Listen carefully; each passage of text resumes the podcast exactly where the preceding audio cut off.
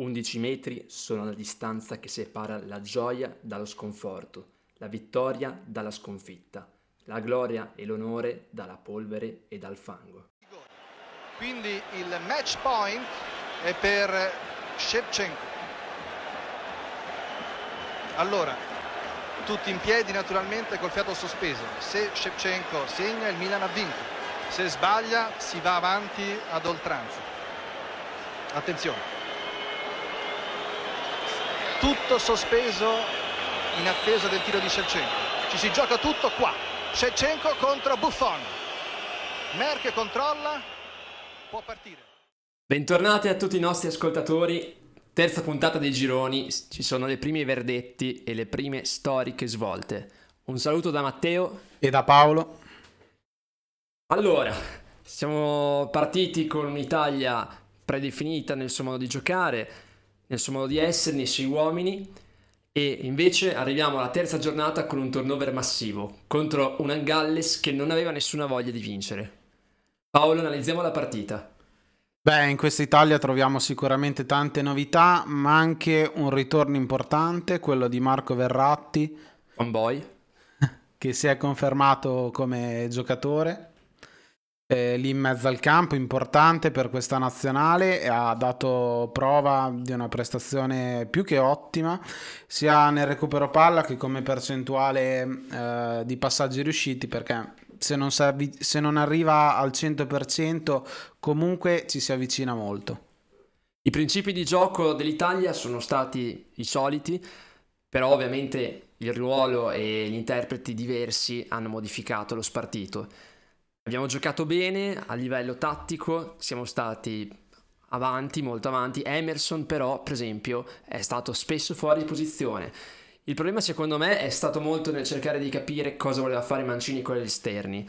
Da una parte ha schierato Chiesa, che è un giocatore che ama ricevere su, con i piedi sulla linea del fallo laterale, e dello stesso lato di Emerson, che allo stesso tempo è un terzino che spinge molto sulla fascia aprendosi, quindi i due si calpestavano i piedi. Infatti dopo un quarto d'ora ha cambiato eh, Chiesa con Bernardeschi, che è invece un giocatore molto più portato ad accentrarsi e a liberare quindi la corsia per la sovrapposizione del terzino. In questo caso un terzino diciamo molto atipico, ovvero Toloi. Grande partita di Verratti, da dire perché a un certo punto ha preso in mano il comando del centrocampo delle operazioni, esibendosi anche in numeri, forse certe volte fine a se stessi, ma qualità e quantità con lui sono sempre assicurati. Giocatore secondo me straordinario, però adesso si pone un quesito. Chi lasciamo fuori a centrocampo? Io la vedo così. Verratti è più un giocatore da possesso palla, da magari mantenere il risultato, ma non per questo eh, non è detto che debba partire dall'inizio, mentre Locatelli è più un incursore, magari più dinamico, ha più fisicità, e però nonostante queste caratteristiche che eh, ti porterebbero magari a pensare che un Verratti nel corso della partita magari sei più importante al risultato già ottenuto o risultato di vantaggio, io penso che Verratti debba giocare dall'inizio. Non solo perché tutto il girone eh, di qualificazione eh, dell'anno precedente, de- degli ultimi due anni, l'abbiamo giocato con lui titolare e quindi non solo una questione di riconoscenza, ma anche uh, una questione di qualità. Questa squadra è sempre stata impostata con i due playmaker bassi e non vedo il senso di cambiare in questo momento nonostante le eccezionali prestazioni di Locatelli e um, un Locatelli che comunque si deve far trovare pronto a partita in corso perché Verratti non ha ancora i 90 minuti e quindi sicuramente entrerà e subentrerà benissimo come ha fatto in queste partite. E uh, vedo un, um, un, buon spirito di squadra soprattutto nelle partite di nelle dichiarazioni di Verratti che ha detto che non è come essere in, una squadra di club Qui non ci si arrabbia se si fa panchina perché anche se si gioca un minuto si deve dare sempre il massimo e si dà sempre il massimo. Secondo me questo è un ragionamento fondamentale all'interno di un gruppo squadra in nazionale. Vero, ho visto un'Italia unita comunque, ripeto, il gioco non era fluido come al solito, anche se i principi, l'impostazione era quella. Questi ragazzi non avevano molti minuti assieme e secondo me è sorprendente però il fatto che nonostante l'espulsione di Ampadu per il Galles abbiamo sempre tenuto palla noi, abbiamo sempre pressato noi, però bisogna prendere tutto con le pinze perché il Galles è stato a mio parere molto rinunciatario Sinceramente, addirittura in certi momenti abbiamo visto Bale fare il mediano, cercando di dare ovviamente un cambio difensivo ai suoi compagni nel momento del poco pressing che hanno portato. Ma loro sono stati molto bassi, non hanno quasi mai tirato. E infatti, Donnarumma prima e poi Sirigu, menzione d'onore per lui per è stato il secondo portiere a essere sostituito in questa partita. Purtroppo Meretta è l'unico giocatore della spedizione italiana che non ha ancora messo piede in campo e ci auguriamo per i nostri portieri non, ha, non metta piede in campo, nonostante sia un buon giocatore. E, ehm, dicevo, è comunque molto molto importante aver mantenuto la porta inviolata, anche se ovviamente i test probanti, soprattutto in fase difensiva, arriveranno più avanti. Ecco, io invece volevo un attimo soffermarmi sulla parte del tabellone che siamo arrivati, che poi analizzeremo più avanti. È stato importante secondo te passare per primi o come diceva qualche tifoso sui social, meglio cercare di perdere, tra virgolette, passare in uh, secondi e con una parte del tabellone più agevole? Io sono per eh, la prima opzione, eh, secondo me vincerle tutte era importante non solo per una questione di morale ma anche per una questione di continuità nel tempo. Vincere ti aiuta a vincere anche contro le più forti. E se vuoi vincere devi vincere anche contro le più forti. E quindi secondo me i ragionamenti sul dovevamo perdere, eh, finivamo in una in un lato un po' più facile della, del torneo. Secondo me sono discorsi un po' fini a se stessi, anche inutili, che un po' minano quella che è la certezza di questa nazionale, che ha un bel gioco, un, bel, un bello spirito di squadra. E quindi secondo me vincerne tre di fila senza subire gol, creando tanto aiutato, magari uno stop non avrebbe fatto bene a questa nazionale. Quindi io sono contento di, avere, di averne vinte tre e di essere finito anche nel, nella parte più, più difficile dell'europeo. Vedremo questa nazionale se saprà stupirci o se alla prima difficoltà si scioglierà come la neve al sole. Assolutamente, importante vincerle tutte, abbiamo il morale, abbiamo una squadra che è pronta L'ultima partita si sono viste più soluzioni individuali rispetto al solito, soprattutto da parte di Chiesa e dell'altro Federico, ovvero Bernardeschi, perché ovviamente essendoci meno feeling tra i giocatori in campo hanno dovuto superire a tutto l'impianto di gioco basato sul palleggio o sulle transizioni rapide delle precedenti Italie di Mancini con qualche buona dose di individualismo. Una buona partita anche di Bernardeschi, devo ammetterlo, il palo su punizione non gli ha reso giustizia.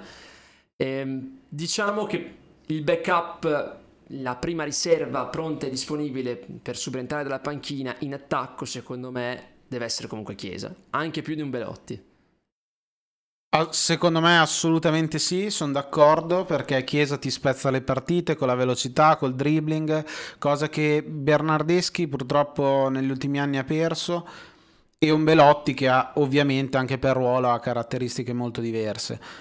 Chiesa è quel giocatore, come ho detto, ti spezza le partite e gli ultimi 20 minuti, mezz'ora può essere veramente devastante eh, nella partita singola. Parliamo invece della grande delusione del nostro girone. L'avevamo battezzata come l'avversario più difficile alla vigilia e invece la Turchia di Gunesh si è rivelato un flop disastroso, mai così male.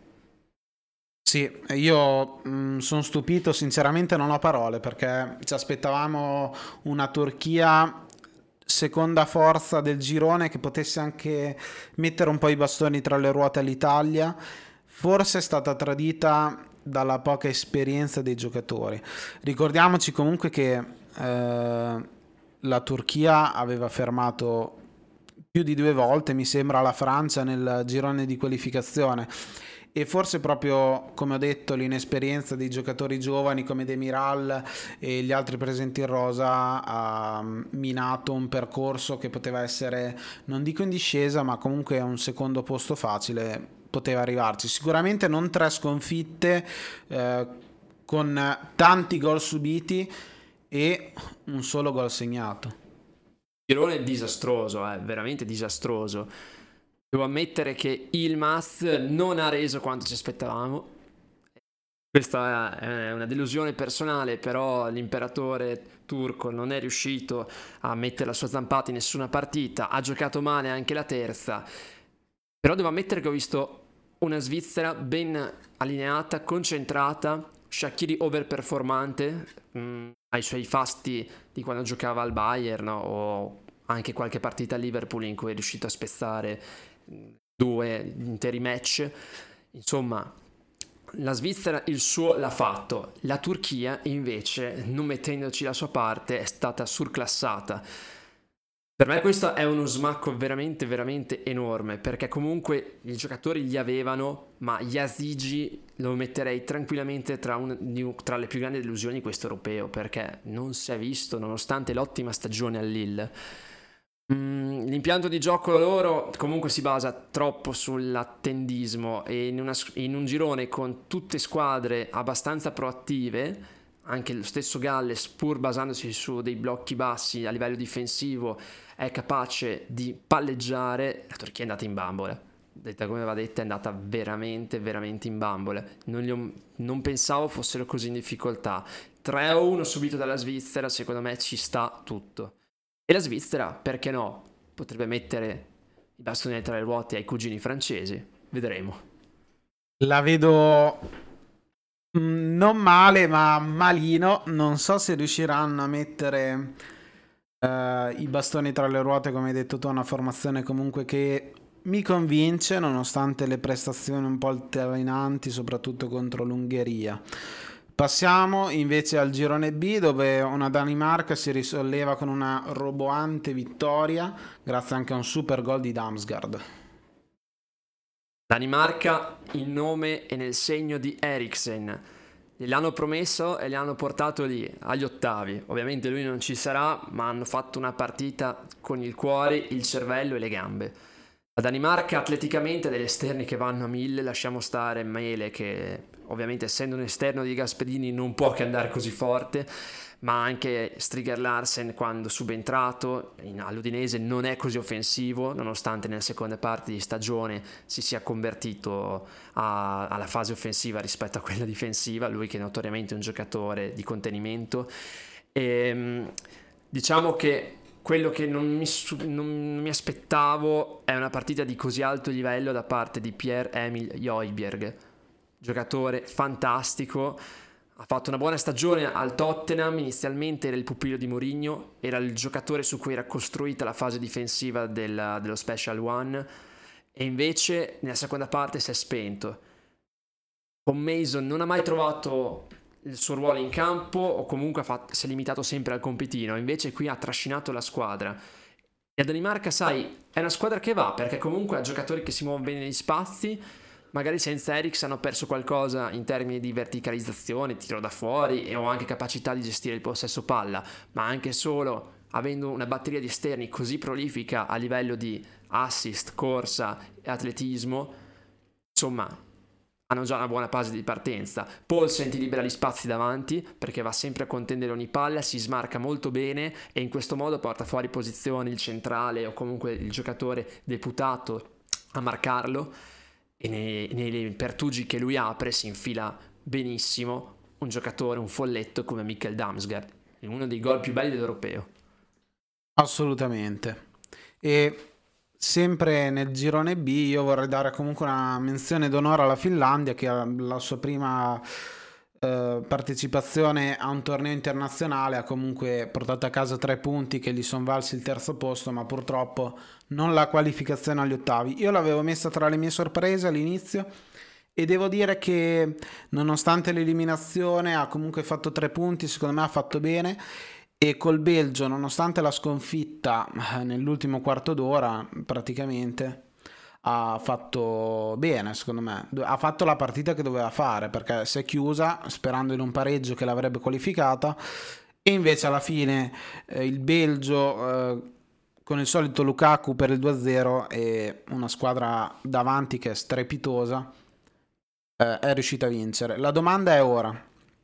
Il Belgio con una generazione di fenomeni, con un primo posto nel ranking FIFA, riuscirà a portare a casa un trofeo dopo questa generazione di talenti che come sappiamo è randomica, non può capitare eh, a tutte le generazioni, quindi un trofeo lo devi portare a casa, ce la farà o no? Sarà questo l'europeo o dobbiamo aspettare il mondiale o non arriverà? Io non voglio guffarla ai nostri amici del Belgio, ma per me il loro carro è passato tre anni fa. Il Belgio c'è, è tra di noi, combatte, vince, ha un Lukaku e un De Bruyne strepitosi, va bene, tutto quello che uno vuole. Questo giro il povero Radecki da eroe delle prime due partite si è palesato il giocatore che avevo già anticipato durante la preview del, dei gironi, cioè un buon portiere ma che alterna i momenti di blackout totale a momenti di parate incredibili e l'autogol è uno dei più brutti che abbia mai visto a livello internazionale non brutto come quello di cui parleremo dopo, però ci andiamo vicino. Ci arriviamo, quasi. Ci, ci arriviamo e fondamentale è stato secondo me il fatto che il Belgio volesse passare primo in modo tale da arrivare sempre a giocare delle partite a sconto diretto per poi sollecitare la propria difesa. È inutile, tutto passerà dalla difesa nel Belgio. Tacco lo sappiamo, lo conosciamo. Magari se ritrovano anche Hazard che non ha giocato malissimo, qualcosa in più possono fare però finché la difesa non entrerà in condizione, loro non possono competere per la vittoria finale. E eh, pezzo una lancia in favore della Finlandia, non pensavo uscissero con tre punti da, da, quel, da, questo girone, ok? È la famosa partita di Eriksen, però comunque tre punti se li sono portati a casa. Un applauso a loro che magari non hanno poi vinto altre partite, o anche fatto solo altri punti, però hanno sempre giocato bene, hanno sempre lasciato lì la maglia intrisa di sudore e insomma sono stati la squadra simpatia dell'europeo sicuramente insieme a un'altra che poi andremo a analizzare ma sappiamo già tutti di chi si tratta. Il problema è proprio se qualcosa passerà dalla difesa del Belgio e sono convinto che passerà qualcosa. Capiamoci invece passiamo al girone C. Eh, io partirei da un italiano d'adozione che è Goran Pandev che ha dato l'addio alla nazionale, vediamo se al calcio nei prossimi giorni, non lo sappiamo ancora. Eh, con una sconfitta purtroppo contro eh, la, mm, l'Olanda. Però un Pandev che ha segnato il primo gol della Macedonia a un europeo. La partita come l'hai vista? Non c'è stata storia, è brutto da dire, ma è così. L'Olanda voleva dare una dimostrazione di forza, fatto vedere che sarà più una squadra di transizione. De Boer è stracriticato in patria, il suo 3-5-2 che si trasforma in un 3-4-3 non convince, ma nel frattempo vince, quindi nessuno può dirgli niente. Ovvio, contro la Macedonia si sono aperte le acque nel momento in cui i macedoni hanno cominciato ad impostare e Pandev da solo non poteva reggere la pressione di tutto l'attacco, nonostante un gran palo di Trajkovski, questo bisogna dire fermo.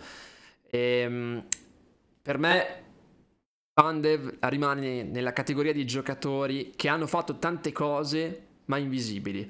Pandev non ha segnato tantissimo nella sua carriera, sì lo so, sembra un epitaffio, però io penso che si ritirerà dal calcio e magari verrò magari clamorosamente smentito e sono contento per lui. Ha segnato tanto, ha dato tanti assist, non tantissimi in rapporto alle presenze che ha avuto, però è un giocatore che a livello tecnico ha sempre fatto il suo sia giocasse nell'Inter che nell'Ancona, che nella Lazio, che nel Galatasaray dove ha toppato, vabbè quella è un'altra storia, e comunque è arrivato a più di 100 presenze in nazionale nonostante per 5 anni non abbia giocato.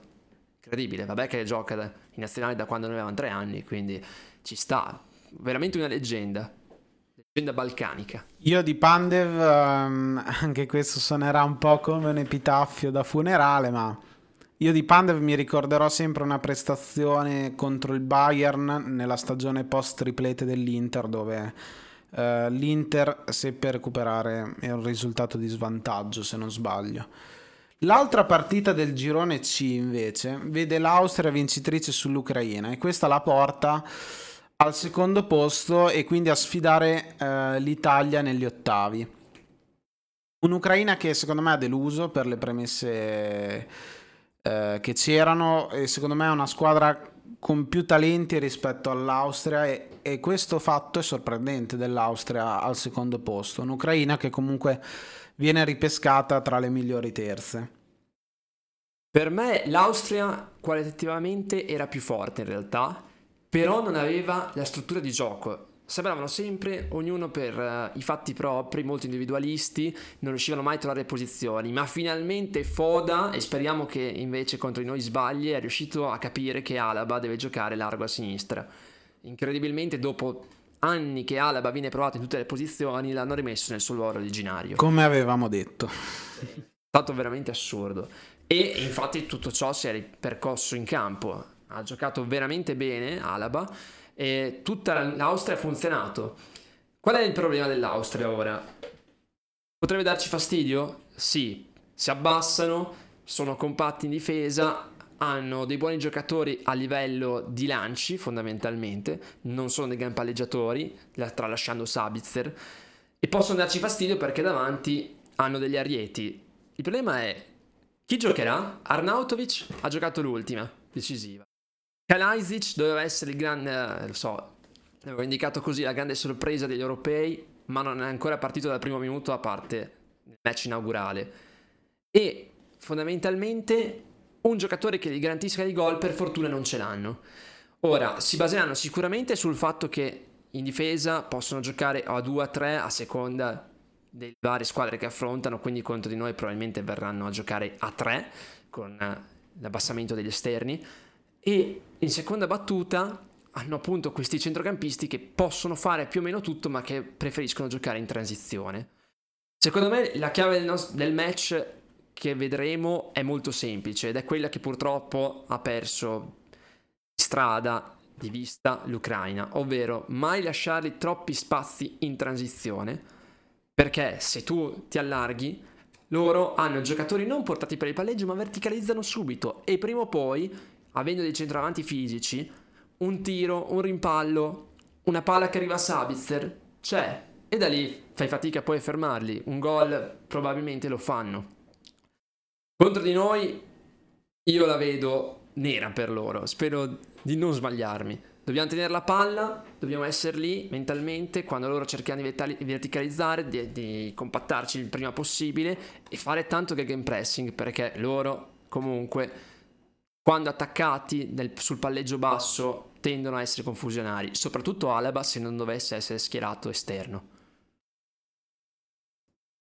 L'Ucraina disceva possibilmente forse la più grande delusione del torneo, ancora più della Turchia, perché comunque il girone pensavamo che almeno la terza potesse passarlo.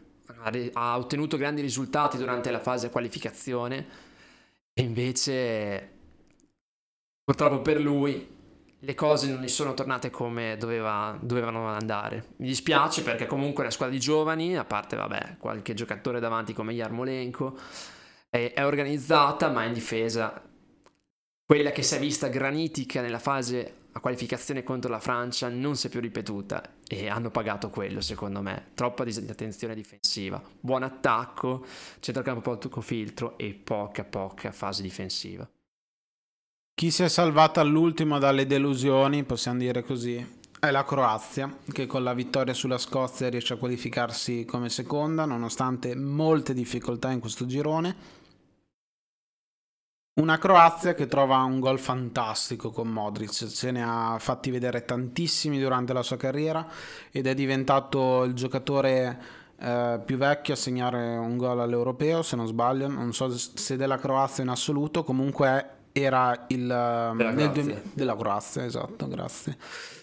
Era comunque nel 2008 era diventato il... Uh, giocatore più giovane a segnare con la Croazia. E un Modric che secondo me ancora per due o tre anni continuerà a stupirci con uh, le sue magie. Una Scozia che comunque esce con un punto, forse nel complessivo totale merita un po' di più, soprattutto con l'Inghilterra.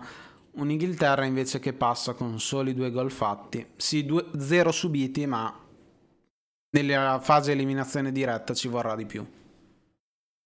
La Scozia ha comunque dell'oro in casa. Nell'ultima partita, ancora una volta, McTominay, schierato in difesa, si è dimostrato duttilissimo. È un giocatore fondamentale per il loro futuro. Speriamo che arrivino a un'altra competizione internazionale senza che passino altri 23 anni.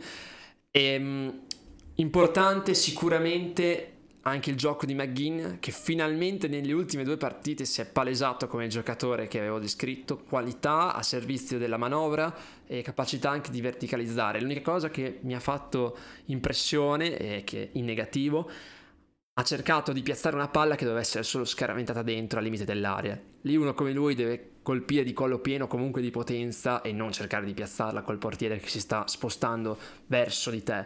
Vabbè, questa è una nota di colore.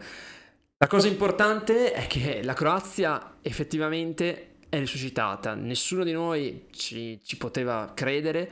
Hanno azzeccato il centravanti Bruno Petkovic, ex Bologna e Trapani, capace di giostrare benissimo dal registro offensivo. Dietro Modric è stato accentrato e portato un po' più avanti, quindi loro due da soli formano una connessione in mezzo al campo veramente difficile da scalfire. E poi soprattutto hanno trovato un Perisic in forma smagliante. Non so se Paolo tu possa concordare con me, è stata una partita, quella di Perisic, a livello atletico fenomenale. Un Perisic che in nazionale si esalta non solo in questi europei ma anche nei mondiali scorsi del 2018, segnò in semifinale e in finale. E un Perisic che è tutt'altra cosa rispetto al club. Una Croazia che sembra aver ritrovato se stessa ma adesso uh, vedremo agli ottavi contro la Spagna cosa farà, se si confermerà o sarà una caduta rovinosa, adesso vedremo anche perché è una Spagna non, eh, a parte per l'ultima partita, convincente, vedremo, vedremo. E eh, nello stesso girone vorrei soffermarmi eh, sull'Inghilterra che secondo me ha deluso, non è la nazionale che ha deluso di più a mio parere, ma due gol sono pochi.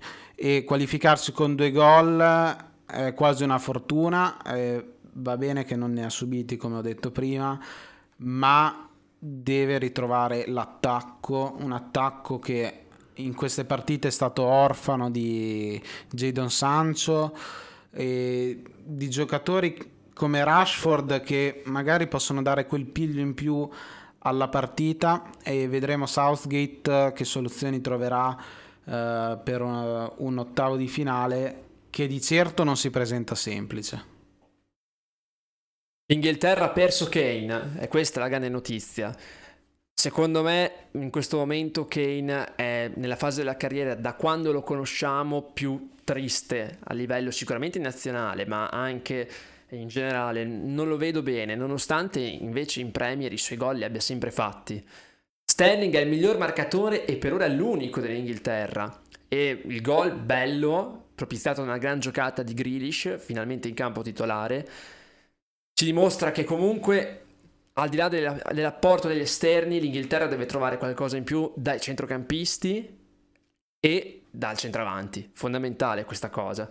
È inutile, ha una qualità pazzesca come squadra a livello di esterni e quindi lì non avrà mai problemi a trovare le giocate decisive. Ma finché tu ti schieri con due buoni esterni, un trequartista decente e due terzini che spingono, ma se tutti gli altri non remano nella stessa direzione, io vedo veramente male, nonostante il fattore campo, l'Inghilterra nelle prossime partite. Incredibile che effettivamente non abbia preso gol, perché palesemente i difensori hanno overperformato rispetto alle aspettative. Maguire nella terza partita, dove è tornato, ha giocato bene, ma non penso ruberà il posto a Minx. Non so se anche tu concordi. Non credo e non, non, lo farei giocare perché la coppia dei difensori ha fatto benissimo. E quindi la grande prerogativa è riusciranno quando la palla scotterà i vari centrocampisti, Phillips, che sappiamo tutti essere stata la rivelazione della prima giornata, Rice e il terzo che potrebbe essere Henderson, anche lui rientrato dopo un infortunio, a supportare e sopportare le folate offensive dei propri avanti, perché comunque quando degli esterni così, dopo bisogna coprire il momento in cui la squadra è sbilanciata e le zone dove i tuoi giocatori, che possono essere ovviamente fenomenali come Foden, Sterling e chi vuoi, lasciano scoperte, devono poi essere subito chiuse altrimenti da lì passano gli avversari. E questa cosa l'Inghilterra non mi sembra l'abbia capita completamente perché Shaw anche nell'ultima partita si è sbattuto molto sulla fascia per tamponare anche gli errori dei propri mediani che pagano ovviamente qualcosa a livello di esperienza. Passando invece al girone E, eh, che è il penultimo che eh, analizzeremo oggi, e il penultimo degli europei, partiamo dalla Spagna. Una Spagna che non trova il vantaggio con Morata, poteva trovarlo ma ha sbagliato il rigore, ma con l'autogol più brutto visto finora, quello del portiere Dubravka, un errore veramente da principiante, inspiegabile per uh, un calcio così ad alto livello, scene da amatori. Ha ricordato molto l'autogol di Goicocea durante l'era Zeman, parliamo di un Roma-Cagliari. Amici romanisti, se ve lo ricordate, immagino anche gli insulti che abbiate lanciato al portiere argentino. Io da lì non l'ho mai più visto in campo. Dubravka è riuscito a fare una roba del genere, eh? ce ne voleva. Sono veramente, sì, hai ragione, sono simili, veramente difficile scegliere il peggiore, perché non lo so, forse darei la medaglia a, Dubrav- a Dubravka, perché inspiegabile, inspiegabile e mentre Goicoechea si può dare la colpa un po' alla perdita di equilibrio, Dubravka ingiustificabile. Non... Comunque due autogol clamorosi entrambi.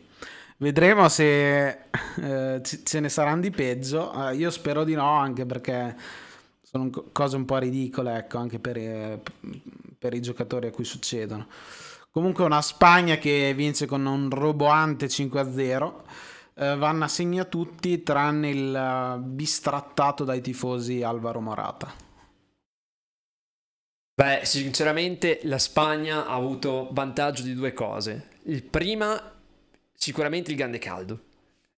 Siviglia, nello stadio della Cartucca, mm, poco conosciuto a livello di calcio, ma usato per altri sport, è un caldo infernale. Figurarci adesso con queste temperature, anticicloni africani, tutto quello che uno vuole e allo stesso tempo il rientro di Busquets, giocatore imprescindibile per l'equilibrio della squadra.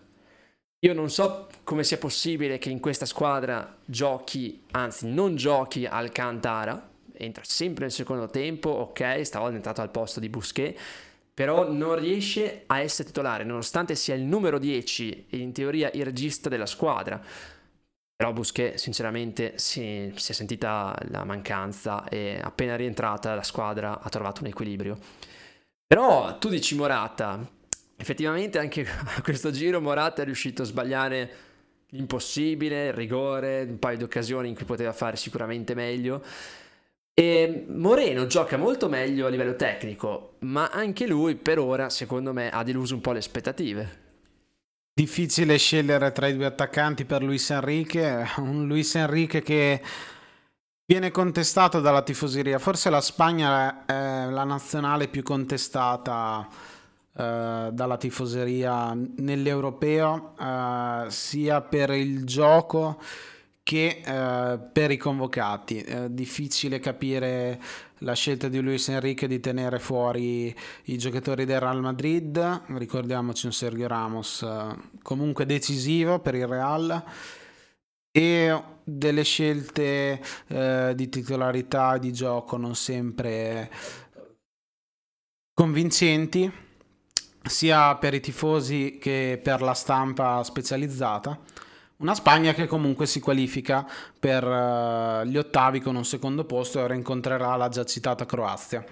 Chi ha stupito in questo girone invece è la Svezia, uh, che con due vittorie e un pareggio si porta a casa il primo posto.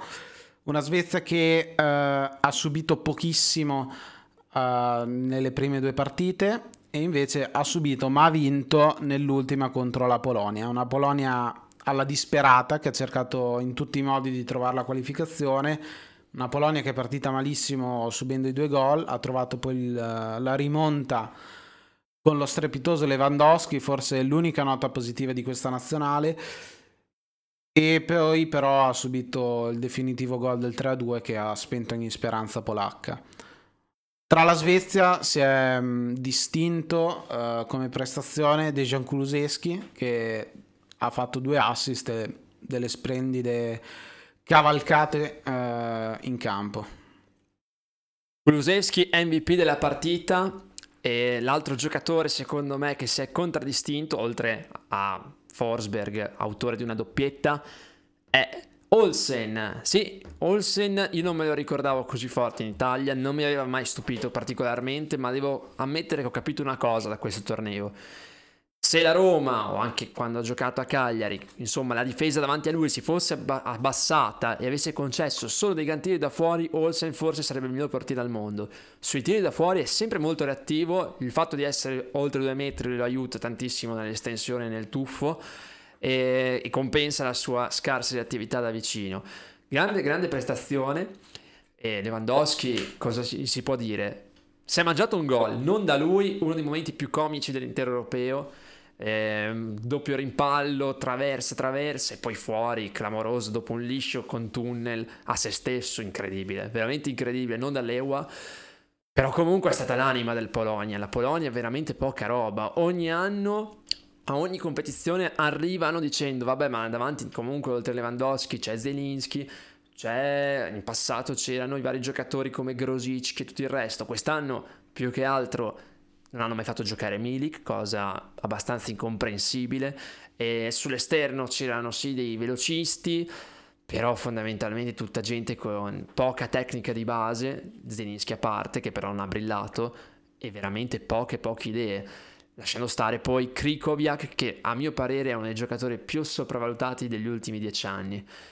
E ehm, l'unica cosa che vorrei dire è che questa Svezia è sempre dura a morire. Anche a sto giro gli bastava un pareggio invece hanno voluto infierire e hanno pure vinto. Io non so come siano così caldi questi svedesi. Sono veramente, veramente concentrati, vogliono vincere sono organizzati dietro, lo sappiamo, fanno una specie di catenaccio, ma funziona e finché funziona e continuano a far gol, cosa gli vuoi dire? Avversario veramente ostico. Una Svezia che vedremo agli ottavi contro la... l'Ucraina, una Svezia a cui è sempre difficile far gol e vedremo se si confermerà sotto questo punto di vista eh, agli ottavi. Parliamo quindi dell'ultimo gruppo, il gruppo F, eh, che ci ha regalato forse le emozioni più forti eh, di questa terza giornata. Da dove vogliamo cominciare? Io comincerei dalla partita, tra virgolette, meno importante, che forse in realtà lo è stata di più, perché comunque queste quattro squadre si sono interfacciate, hanno scambiato le loro posizioni durante tutti i 90 minuti. Finale veramente al cardiopalma. Io partirei da Portogallo-Francia. Portogallo-Francia, eh, tre rigori, eh, due doppiette, eh, uno di un giocatore del Real Madrid e uno di un ex giocatore del Real Madrid. Un Portogallo che con questo pareggio eh, si qualifica come terza e la Francia invece trova il primo posto eh, che eh, la manda forse tra le papabili prossime avversarie dell'Italia se l'Italia riuscirà ad avanzare fino alle semifinali e così eh, farà anche la Francia. Vedremo.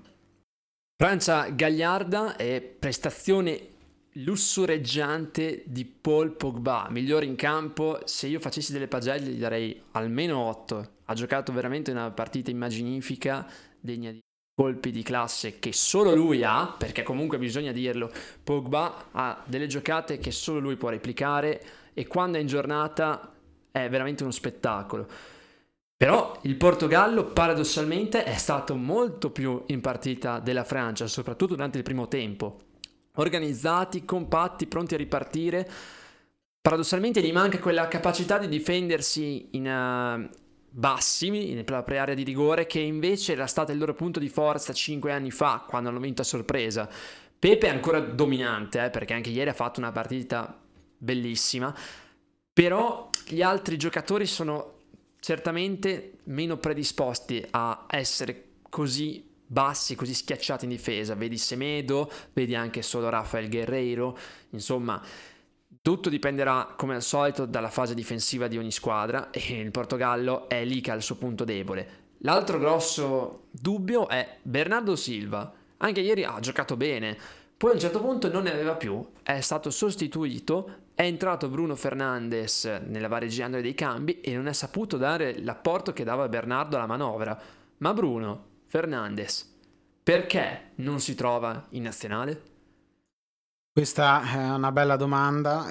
Molti giocatori, anche lo stesso Pogba, hanno prestazioni differenti dal club alla nazionale. Eh, è una domanda molto difficile.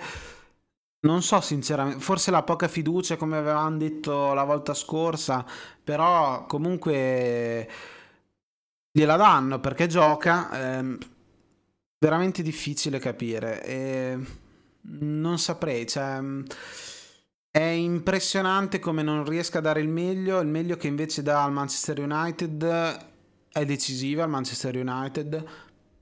Bella domanda. Speriamo che il Portogallo lo ritrovi uh, per le prossime partite perché sennò la vedo veramente dura per un Portogallo che davanti si affida all'unico Cristiano Ronaldo a livello di gol. 5 gol su 7 segnati da Cristiano Ronaldo e dietro una bella difesa retta però da sempre un giocatore di quasi 40 anni come Pepe. Un muro, ma l'età potrebbe farsi sentire con gli impegni così ravvicinati. Ronaldo ha raggiunto a Lida A 109 gol con le mani delle nazionali, record eguagliato e probabilmente cercherà di superarlo durante il prossimo turno. Anche ieri si è procurato un rigore, ingenuo quando è, però così è la vita. E la Francia dimostra che il suo punto debole può essere proprio la difesa. Anche ieri la difesa comunque un po' ballato. Ha concesso due gol, va bene sul rigore, ma c'erano entrambi, molto più solari che il rigore concesso a Mbappé. E poi si è affidata come al solito alla ripartenza di Mbappé e all'invenzione di Pogba. La Francia quindi continua a preferire il gioco dei propri singoli, a non cercare troppe connessioni a livello tattico, ma molto più a livello tecnico. La, stru- la struttura della squadra è poco definita e si affida sempre alle combinazioni tra i migliori elementi. Abbiamo visto Benzema finalmente dominante in nazionale, perché il secondo gol nato sull'asse Pogba-Benzema è un gol bellissimo, veramente di difficile replic- replicabilità, e però c'è sempre un punto interrogativo. A centrocampo, nel momento in cui Rabiot forse diventerà il Rabiot che abbiamo visto la Juve. Chi può giocare con Kanté e Pogba? Perché anche ieri Tolisso, che è partito titolare, non ha entusiasmato, ha brillato veramente poco ed è sembrato palesemente fuori forma. Io penso che alla fine la spunterà Rabiot come terzo centrocampista per quello che ha fatto vedere nelle prime due partite e per quel poco che ha fatto vedere anche alla Juve. Non ha fatto prestazioni eccezionali alla Juve, ma comunque giocato bene, soprattutto la parte finale di campionato, di entrambi i campionati. E nella Francia ha fatto bene. Uh, questo europeo uh, speriamo sia anche un po' un rilancio per quello che non ha fatto vedere in Italia e vedremo se Allegri ci punterà sopra. Credo di sì. Un Rabiot che si è adattato anche a terzino uh, durante la partita per la mancanza di, di terzini, una Francia che comunque ora è in difficoltà perché con l'infortunio di Hernandez e sembrerebbe anche quello di Digne, forse avrà una mancanza in questo ruolo, non lo so, vedremo prossimamente. Dipende, dipende perché potrebbe Deschamps potrebbe sorprendere tutti e far giocare Koundé a destra.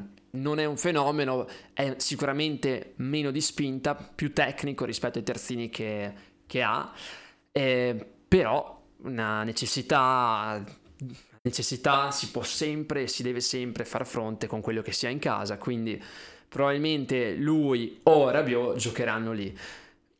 È importante parlare, secondo me, della parata più bella dell'intero torneo. Rui Patricio. Parata fantastica sul Pogba.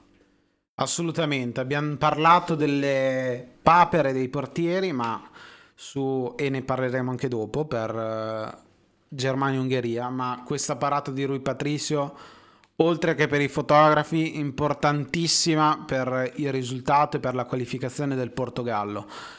Un portiere che eh, speriamo quest'estate di vederlo in Italia, accostato alla Roma, eh, vedremo se la Roma troverà finalmente il suo portiere dopo una ricerca disperata, passata da Olsen a Paolo Lopez, un mirante in mezzo che comunque era un secondo. Dopo Allison e Scesni si sono persi. Vedremo se lo ritroveranno l'importanza del ruolo in Rui Patricio. Un, un'ottima, salvato il risultato e invece parliamo dove secondo me ci sono state due topiche da parte dei portieri, un'uscita sbagliata del portiere dell'Ungheria e subito dopo un'uscita sbagliata da uno che non ti aspetti ti aspetti l'uscita ma non la papera Manuel Neuer. Una Germania che passa una partita al cardiopalma con tante difficoltà da parte della squadra tedesca e l'ho vista veramente male. Forse eh, l'Ungheria meritava di passare anche perché oltre alla rivalità con la Germania un po' tifiamo tutti Marco Rossi e eh, una Germania che nonostante Lev dica adesso non incontreremo più uh, squadre che mettono il bus davanti come l'Ungheria, ma mh, mm, deve fare poco il galletto a mio parere perché l'Ungheria non solo ha messo il bus davanti, ma ha fatto anche due gol e si è portata due volte in vantaggio, mettendo in seria difficoltà uh, la Germania e la qualificazione uh, della Germania. Vedremo la Germania negli ottavi cosa farà. Sicuramente, secondo me, nelle quattro del girone quella che ha deluso di più nonostante la vittoria col Portogallo abbia fatto vedere le qualità che ha questa squadra. Una Germania che deve ringraziare Goretzka che ha trovato il pareggio uh, all'84esimo. La partita più epica dell'Europeo fino adesso, gli ungheresi hanno provato a creare una specie di miracolo di Monaco come hanno fatto molti anni fa, nel 54, i tedeschi con il famoso miracolo di Berna, battendo in finale nei mondiali la, la corazzata di Pushkas e compagni, la squadra d'oro della storia di Ungheria. E purtroppo non gli è riuscita, purtroppo lo diciamo perché al di là delle polemiche politiche che noi non andremo ad analizzare, l'Ungheria è stata la sorpresa di, questa, di questo europeo, di questa competizione. Era nel girone della morte, doveva perdere tutte le partite, abbiamo espressamente detto che chi avrebbe perso punti contro l'Ungheria sarebbe stato eliminato o comunque sarebbe arrivato terzo, perché queste squadre difficilmente potevano essere eliminate. E invece praticamente quasi tutte hanno perso dei punti, al di là del Portogallo che però fino all'84esimo non è riuscito a segnare, tutte le altre hanno perso dei punti contro l'Ungheria. Marco Rossi, al di là delle battute che si possano fare su nome e cognome, in questo momento a livello calcistico è l'uomo più famoso d'Italia. Cosa ne pensi? Assolutamente, assolutamente. Un'Ungheria che ha stupito perché l'avevamo data come l'assoluta perdente nel girone, lo è stata ma con onore. Due punti contro delle corazzate come Francia e Germania, una sconfitta uh, subita solo all'ultimo e il risultato un po' mente contro il uh, Portogallo e un'Ungheria che uh, sembrava tornata a quella degli anni 50. Vedremo eh, se ci sarà i mondiali o ai prossimi europei. Sicuramente Marco Rossi ha detto che rimane in Ungheria, che non vuole tornare in Italia e vedremo se eh, sarà il mondiale, come ho detto, sempre con lo stesso allenatore. Un po' faremo il tifo per loro nonostante le polemiche eh, oltre il calcio che ci sono state che non fanno mai bene a questo sport.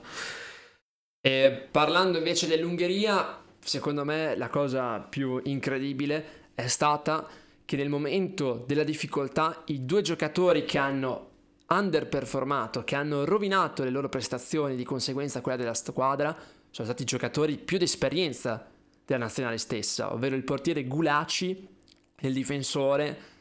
Anche qui, ripeto, non parliamo di politica, ma purtroppo di cognome fa così Orban. Sì, il portiere è un'uscita veramente fuori luogo letteralmente, perché la cannata, cioè mm, cosa bisogna dire? Eh, non so come gli sia venuto in mente di uscire così su un cross che andava sull'esterno e purtroppo Havertz non ha potuto far altro che eh, buttarla dentro a porta vuota. E Ungheria brava a trovare il gol subito dopo, sempre su un'uscita un po' eh, disattenta di Neuer. Si aspettava di più anche da lui, eh, secondo me il secondo gol dell'Ungheria ha molte colpe del portiere tedesco. La Germania comunque mi ha impressionato a livello di reazione perché ovviamente una squadra poi deve reagire, soprattutto quando sta perdendo in casa, venendo clamorosamente eliminata e tutto il resto. Però tre anni fa contro la Corea del Sud patirono questa pressione. Questo giro invece, al di là che giocassero in casa e al di là delle motivazioni politiche che ripetiamo, si sono veramente organizzati e non hanno perso la testa.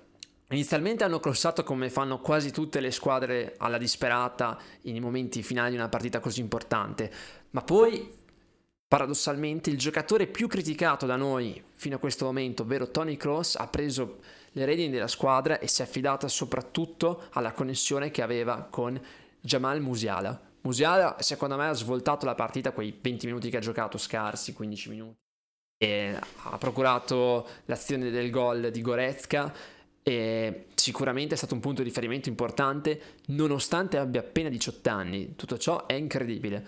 Goretzka, io sono contento perché l'avevo detto, tra virgolette, finalmente si rivela fondamentale per la Germania.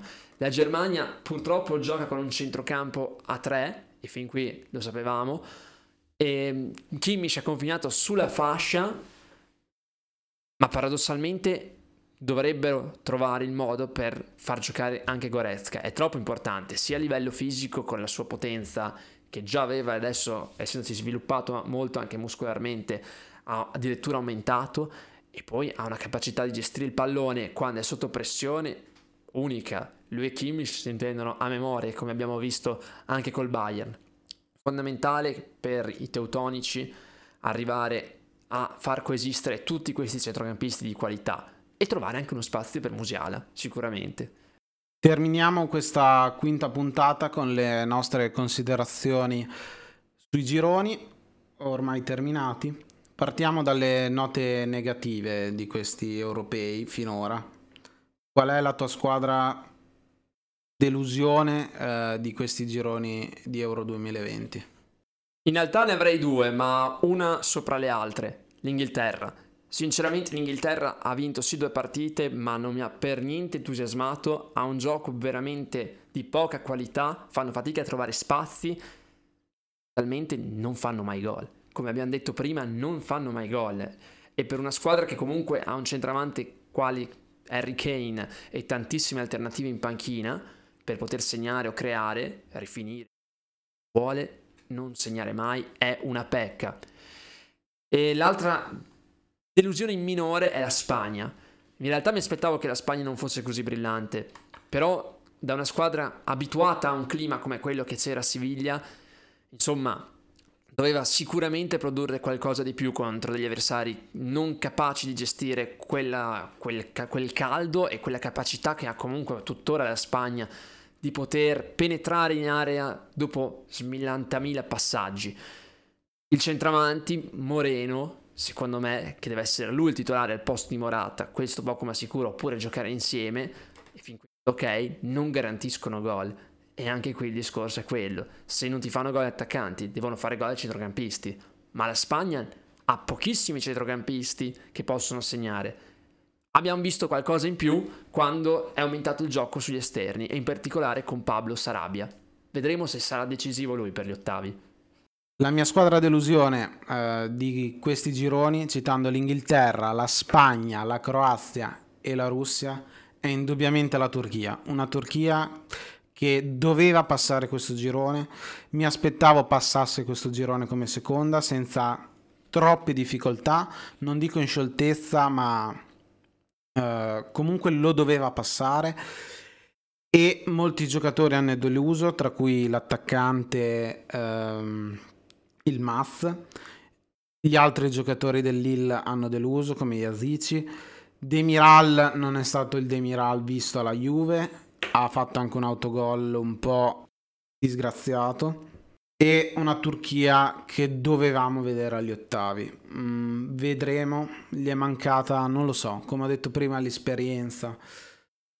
Bisogna che la Turchia si faccia un po' un esame di coscienza perché questi gironi li doveva passare, soprattutto per quello fatto, che ha fatto vedere eh, negli anni scorsi. Sembrava essere cresciuta e pronta quantomeno per andare un po' avanti in questi europei, quantomeno per passare i gironi. Invece per quanto riguarda la delusione come giocatore, io non posso che mettere Harry Kane. Un Harry Kane che è sembrato perso, che non ha saputo uh, guidare l'Inghilterra mh, mm, e l'Inghilterra ha, ha sentito la mancanza dei suoi gol in queste partite. Un Harry Kane forse troppo distratto da quelle che sono le voci di mercato, forse un po' inquie- irrequieto mm, riguardo a questo aspetto. Vedremo. Sicuramente un Harry Kane eh, che è preparato alle partite importanti, alle partite dove sei sotto pressione, perché l'abbiamo visto con l'Inghilterra ai mondiali. Ehm, un Harry Kane che deve riprendersi, soprattutto non solo per se stesso, ma anche per la sua nazionale. Concordo sia sulla Turchia che su Harry Kane.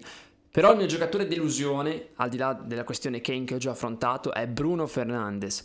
Lo so, può essere ripetitiva come cosa, ma è un giocatore che viene da tre anni con numeri e cifre incredibili si può nemmeno aspettare che cominci a sbagliare quasi tutti i passaggi, non azzecchi una giocata e venga addirittura panchinato nella partita decisiva, quella contro la Francia, dove appunto è subentrato a partita in corso. Tutto ciò è ineccepibile perché comunque ha ragione Santos, Fernandes non era in forma, ma è impensabile pensare che Fernandes manchi così l'appuntamento più importante della sua carriera fino a questo momento. Gli è già successo con la finale di Europa League e si sta ripetendo durante questo, questa competizione. Qual è il tuo miglior giovane finora? Per quanto sia strano dirlo, perché lo conosciamo già, in Italia ha fatto vedere le sue qualità, io dico Damsgaard. Ha segnato un gol incredibile, sappiamo che ha questi colpi, ha una capacità di dribbling superiore rispetto alla maggior parte dei giocatori che conosciamo perché riesce ad abbinare velocità e tecnica. Mentre gli atleti di oggi si basano molto sulla potenza, la rapidità e lo scatto, lui ha quelle doti forse in misura leggermente minore rispetto ai grandi specialisti, ma ha un'ottima capacità di dribbling e un'ottima tecnica nello spazio. Poi quando uno comincia a segnare dei gol del genere non gli si può dire assolutamente nulla contro. Il grande trascinatore di una Danimarca che però è riuscito a darsi forza nel momento in cui ha perso Eriksen e ha passato il girone alla grande. Il mio invece è sicuramente Calvin Phillips dell'Inghilterra e se dico lui è anche merito o demerito dell'attacco dell'Inghilterra perché quando eh, prendono la scena i centrocampisti vuol dire che forse in attacco c'è qualcosa che non funziona e Calvin Phillips è riuscito a um, mettersi sulle spalle e portare avanti quest'Inghilterra uh, col suo gioco a centrocampo e mi ha piacevolmente stupito, un giocatore che avevo già visto a Leeds e che aveva bisogno di una conferma in campo internazionale e per ora ce l'abbiamo avuta. Vedremo se il mercato lo porterà su altri lidi, eh, oltre quelli di Marcelo Bielsa al Leeds. E ora passiamo al piatto forte eh, del, della, dei giocatori. Il tuo MVP dei gironi. Eh, io non posso che fare un nome, nonostante quello di giornata lo dia molto facilmente a Luca Modric nei gironi non c'è stato un giocatore così dominante, a parte forse l'ultima partita, ma ha risultato già acquisito, come Denzel Dumfries. È stato sempre nei ballottaggi per il miglior giocatore durante le varie giornate e devo dire che quantità, qualità, corsa a tre polmoni si vede, non saprei come spiegarmelo, si inserisce sempre da un motore infermabile, instoppabile. Vediamo se si confermerà nella fase eliminazione diretta ma l'arma in più dell'Olanda e io non me l'aspettavo. Io sarò banale, sarò scontato, ma non posso che dire il re Cristiano Ronaldo, 5 gol su 7 eh, del Portogallo sono merito di Cristiano Ronaldo. Sì, 3 li ha segnati su rigore, ma gli altri eh, su azione e c'è sempre stato, vero e proprio trascinatore della sua nazionale, quando parte lui parte la squadra e sembra sempre esserci anche nei momenti un po' più uh, cupi della sua nazionale. È vero, nella prima partita ha un po' deluso fino al momento del gol, ma l'importante per un attaccante è segnare e se, se ne segni 5 in 3 partite, battendo qualsiasi record, sei il migliore. E per questo la mia scelta ricade su di lui, Cristiano Ronaldo. Siamo giunti così non solo alla fine dei gironi, ma anche della quinta puntata. Ci vediamo uh, per la prossima per parlare uh, di, degli scontri che ci saranno agli ottavi di finale e una nostra piccola previsione su quelle che saranno le due candidate alla vittoria finale. Un saluto da Paolo e Matteo. Alla prossima. Shevchenko, tiro ed è rete!